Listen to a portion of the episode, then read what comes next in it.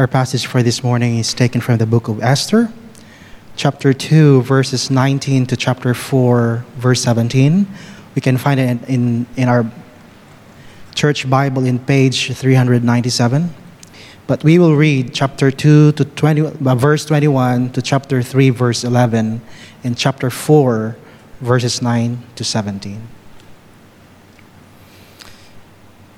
During the time Mordecai was sitting at the king's gate, Bigthana and Teresh, two of the king's officers who guarded the doorway, became angry and conspired to assassinate King Xerxes. But Mordecai found out about the plot and told Queen Esther, who in turn reported it to the king, giving credit to Mordecai. And when the report was investigated and found out to be true, the two officials were impaled on poles.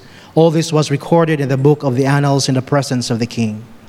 After these events, King Xerxes honored Haman, son of Hammedatha, the Agagite, elevating him and giving him a seat of honor higher than that of all other nobles.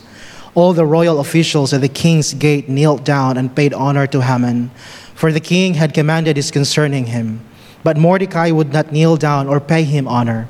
Then the royal officials at the king's gate asked Mordecai, Why do you disobey the king's command? Day after day they spoke to him, but he refused to comply. Therefore, they told Haman about it to see whether Mordecai's behavior would be tolerated, for he had told them he was a Jew. When Haman saw that Mordecai would not kneel down or pay him honor, he was enraged. Yet, having learned who Mordecai's people were, he scorned the idea of killing only Mordecai. Instead, Haman looked for a way to destroy all Mordecai's people, the Jews, throughout the whole kingdom of Xerxes. In the twelfth year of King Xerxes, in the first month, the month of Nisan, the pur, the is that uh, the lot was cast in the presence of Haman to select a day and month. And the lot fell on the twelfth month, the month of Adar. Then Haman said to King Xerxes, there's a certain people dispersed among the peoples in all the provinces of your kingdom who keep themselves separate. Their customs are different from those of all other people, and they do not disobey the king's laws, and it is not in the king's best interest to tolerate them. If it pleases the king, let a decree be issued to destroy them, and I will give 10,000 talents of silver to the king's administrators for the royal treasury. So the king took his signet ring from his finger and gave it to Haman, son of Hammedatha, Hammedatha the Agagite, the enemy of the Jews. Keep the money, the king said to Haman, and do with the people as you please. Chapter 4, verses 9 to 17. Hathach went back and reported to Esther what Mordecai had said. Then they, he, she instructed him to say to Mordecai, All the king's official and the people of the royal provinces know that for any man or woman who approaches the king is in the inner court without being summoned, the king has but one law that they be put to death unless the king int- intends to uh, extends the gold scepter to them and spares their lives. But 30 days have passed since I was called to go to the king. When Esther's words were reported to Mordecai, he sent back this answer Do not think that because you are in the king's house, you alone of all the Jews will escape. For if you remain silent at this time, relief and deliverance for the Jews will arise from another place. But you and your father's family will perish. And who knows but that you have come to your royal position for such a time as this? Then Esther sent this reply to Mordecai Go, gather together all the Jews who are in the Susa, and fast for me. Do not eat or drink for three days, night or day. I and my attendants will fast as you do. When this is done, I will go to the king, even though it is against the law, and if I perish, I perish. So Mordecai went away and carried out all of Esther's instructions. This is the word of the Lord.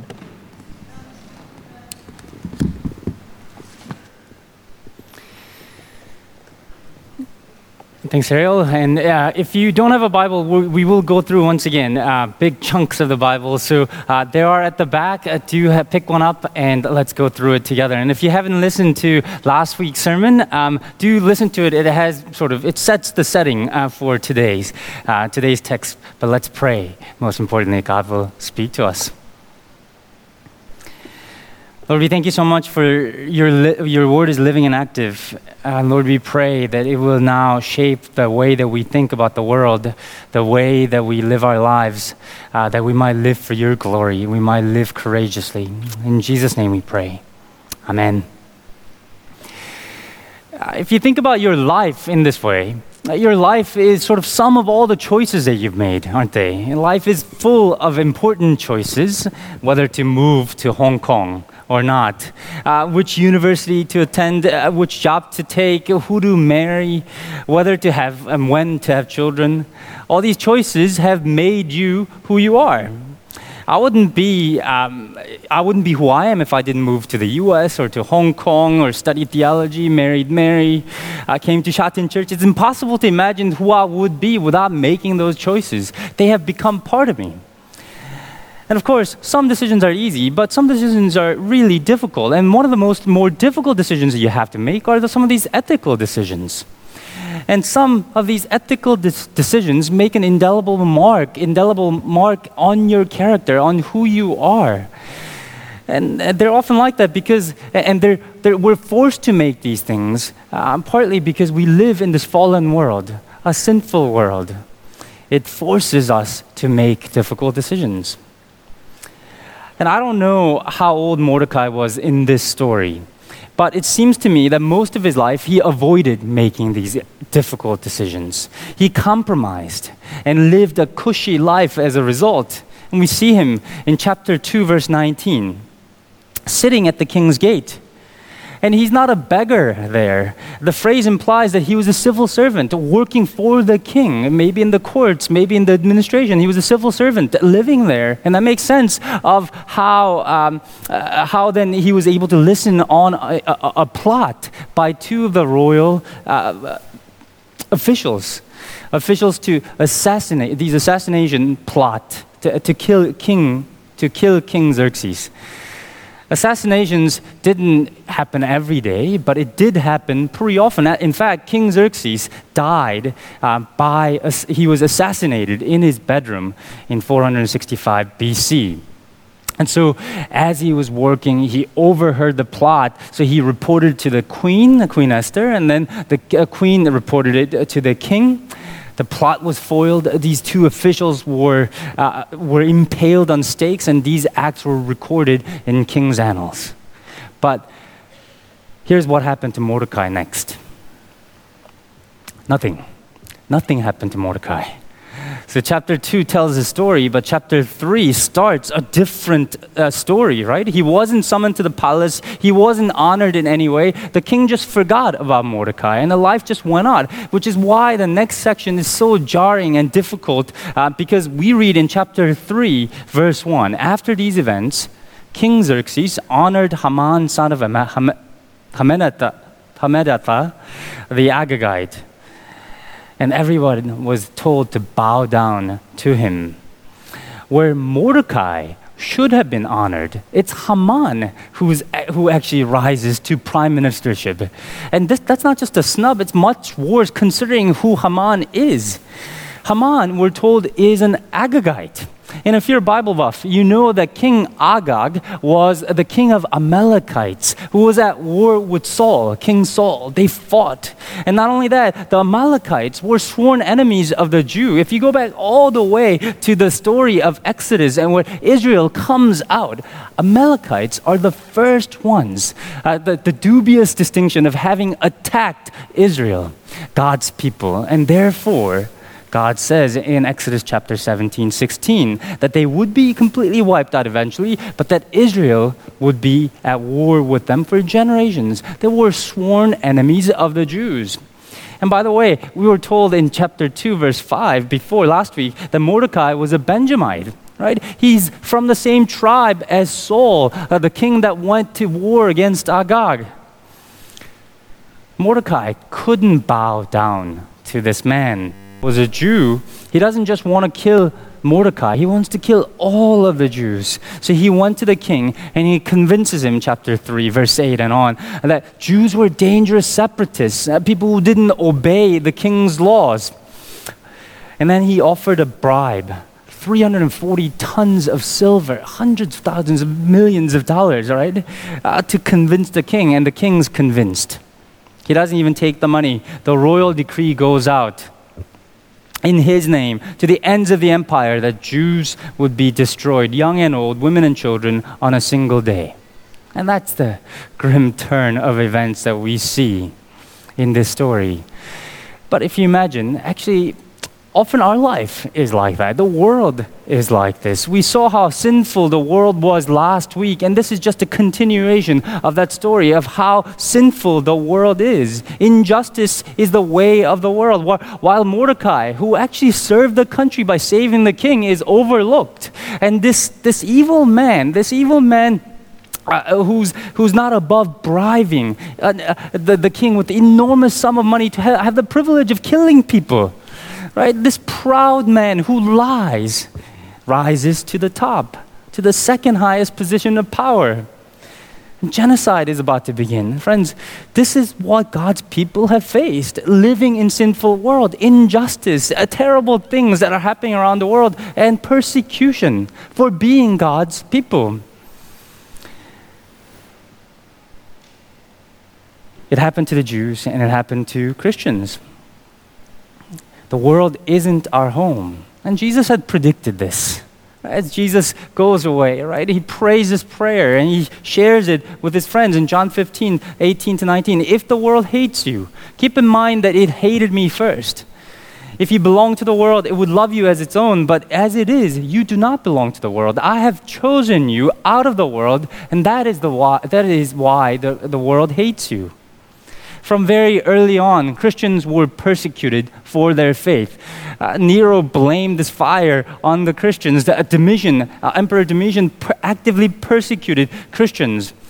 Some, some emperors demanded respect by issuing a decree that offering, an in, offering of incense must be paid to them in their honor, burnt in their honor. And Christians refused, and they were fed to lions as a result of it. And that's not just ancient history. The persecution continued throughout history, didn't it? And it, it happened in the modern time as well. The previous century, the 20th century, actually was the bloodiest time for Christians with the rise of communism and fundamentalist Islam. Did you know that once in the beginning of the turning of the century, uh, the, the, uh, the beginning of the ninth, uh, 20th century, in the early 1900s, 30% of Turkey was Christian. 30%, then 2 million ethnic Armenian Christians were then killed for their faith. Idi Amin in Uganda targeted and killed 300,000 Christians. 1.3 million Christians were killed in Sudan in the late 90s. Many Christian brothers uh, and sisters live in harsh reality even today. In the Middle East, actually, not that far. In the up north as well even in the mainland, even as Christians in China pray for the country and want prosperous country for, uh, for China, the government knows that their ultimate loyalty lies somewhere else. It lies with God. And so they're threatened, and time to time, the heavy hand of the government comes down. And don't be surprised if that time comes to Hong Kong in the future as well. We're not at home here. This, isn't, this world is not our home, not our ultimate home. Sometimes we will be hated.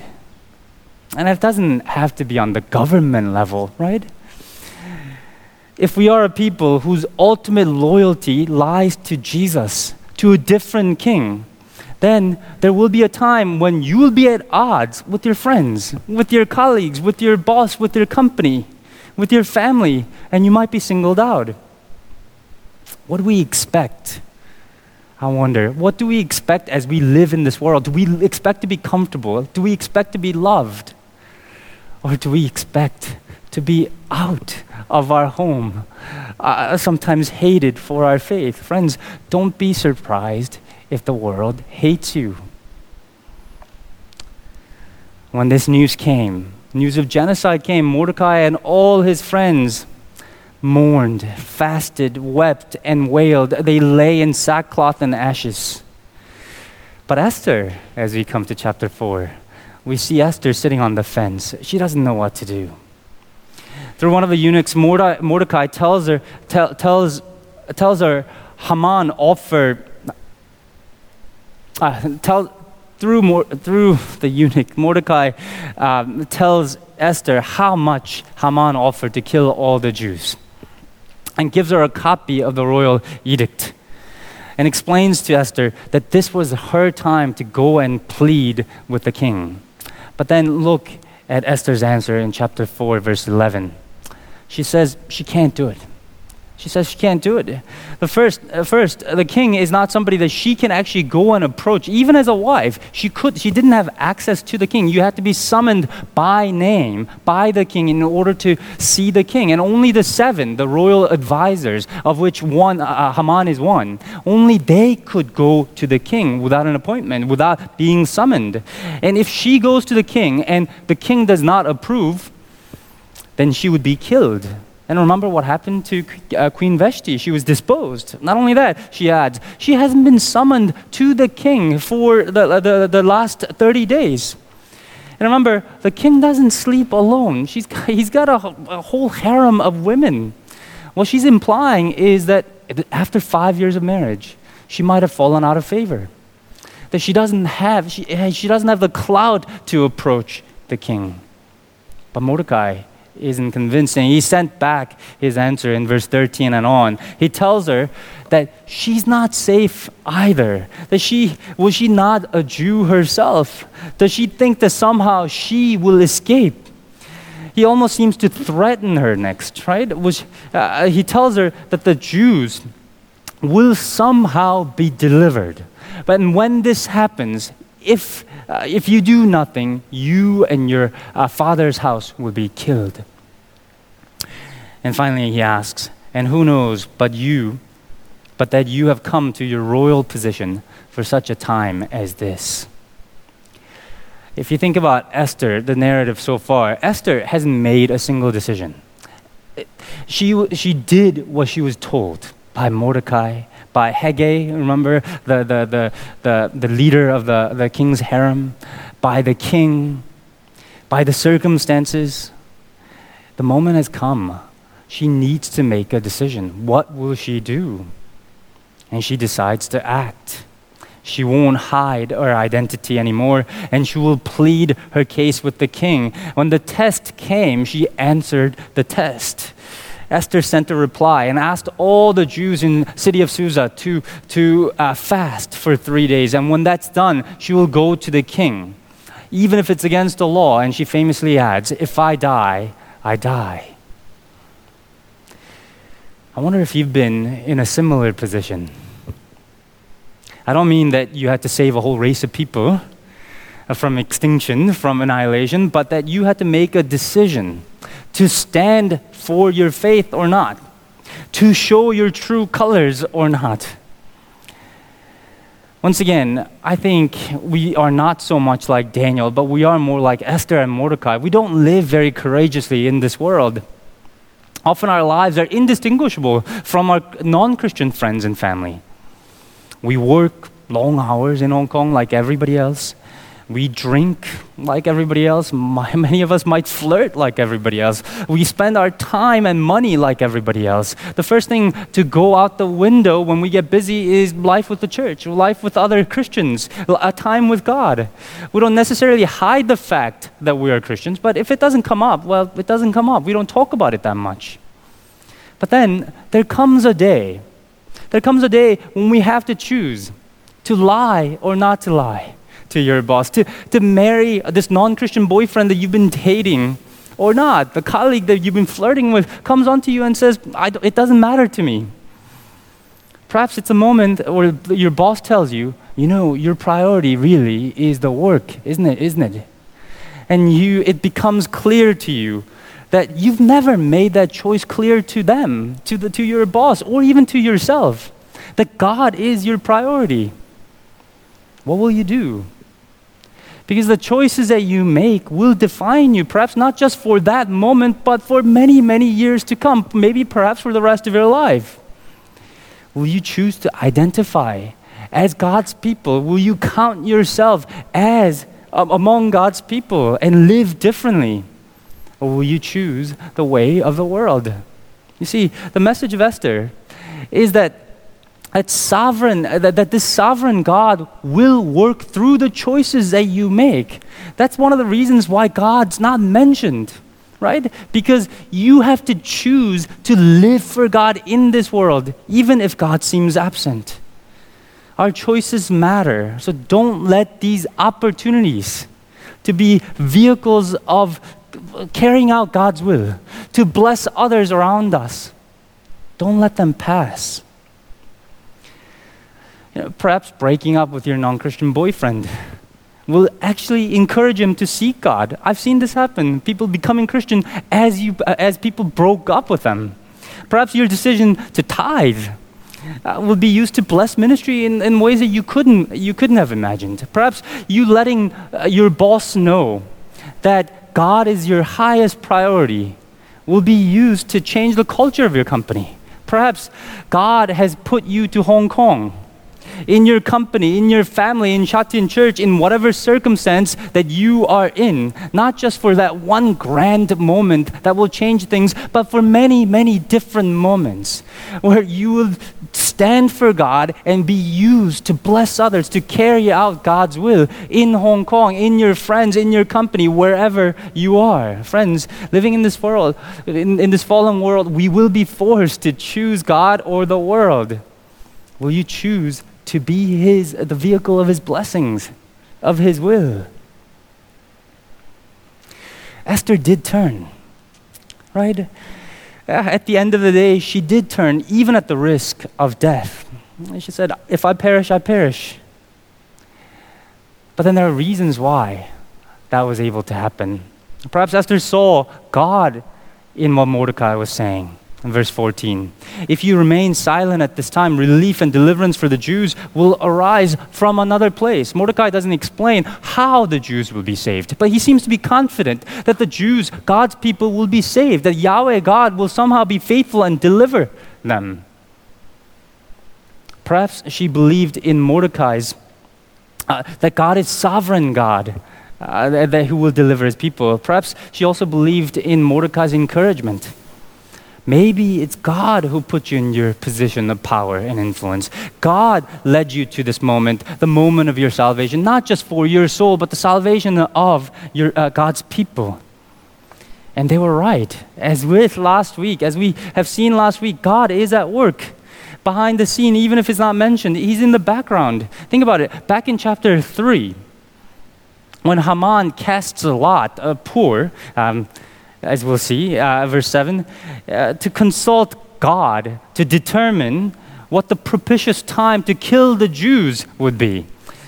It's a bit like Chinese custom of going to uh, the fortune teller to determine the date to get married, right? Uh, Haman wanted to consult God to determine the best time to kill the Jews. But you see, when Haman went to God, Haman, I mean, uh, uh God gave an answer uh, we see uh, that, that, the lot fell on the 12th month. He went on the first month, uh, he, uh, the lot fell on the 12th month, uh, giving 11 months, right, for the situations to change. Not only that, if you look at chapter 3, verse 12, to see when this edict of genocide goes out, it was a special day for the Jews. It was on the 13th day of the first month, which, is, which for Jews uh, would be very special. It was the time of the Passover, it's the eve of the Passover.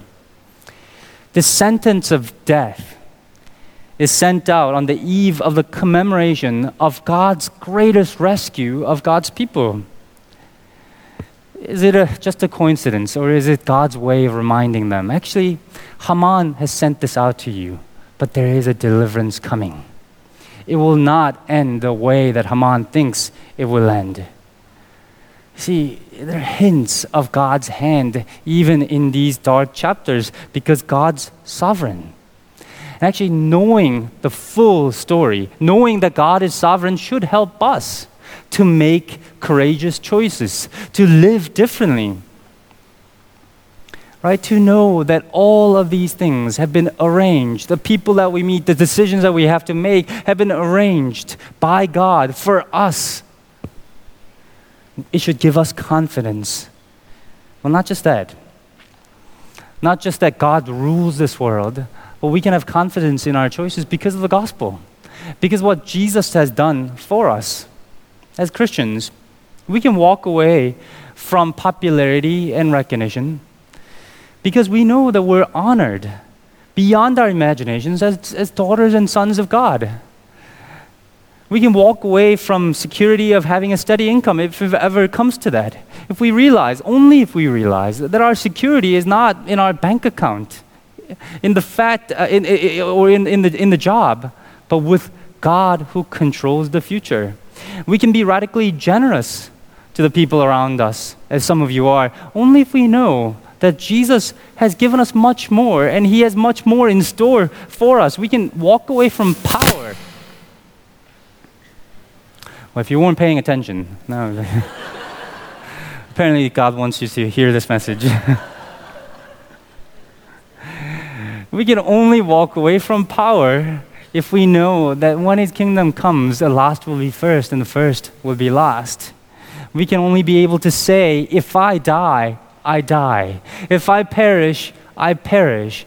Only when we know that in Jesus' life, not just life in this world, but eternal life to come. You see, because of Jesus, the one who was tested, who went to the cross and died for our sake, we can live a courageous life in this world. Friends, who knows? A time of persecution might be coming to Hong Kong. It's here already for many people. Tough choices are coming. Many of you face them every day. But Christ has given us so much more. God, who is in control, became a man and died for our sake. And I hope you'll say every day, knowing that God has given you much more than you ever need, if I die, I die, and choose to be an instrument of God's blessing. Let's pray. Lord, we thank you for your Son. We thank you that he came and identified as one of us. We thank you that he was tempted in every way but did not sin. We thank you that for him it wasn't if I die, but I came to die and give my life as a ransom for many. And we thank you that in Christ we have abundance of life. That in Christ and through the scripture that we see that you are God who is in control over the sinful world. Lord, help us to not shrink in fear. Help us to identify as your people. Help us to live courageously. Help us to be instrument of your will and blessing over this world. We pray these things in Jesus' name. Amen.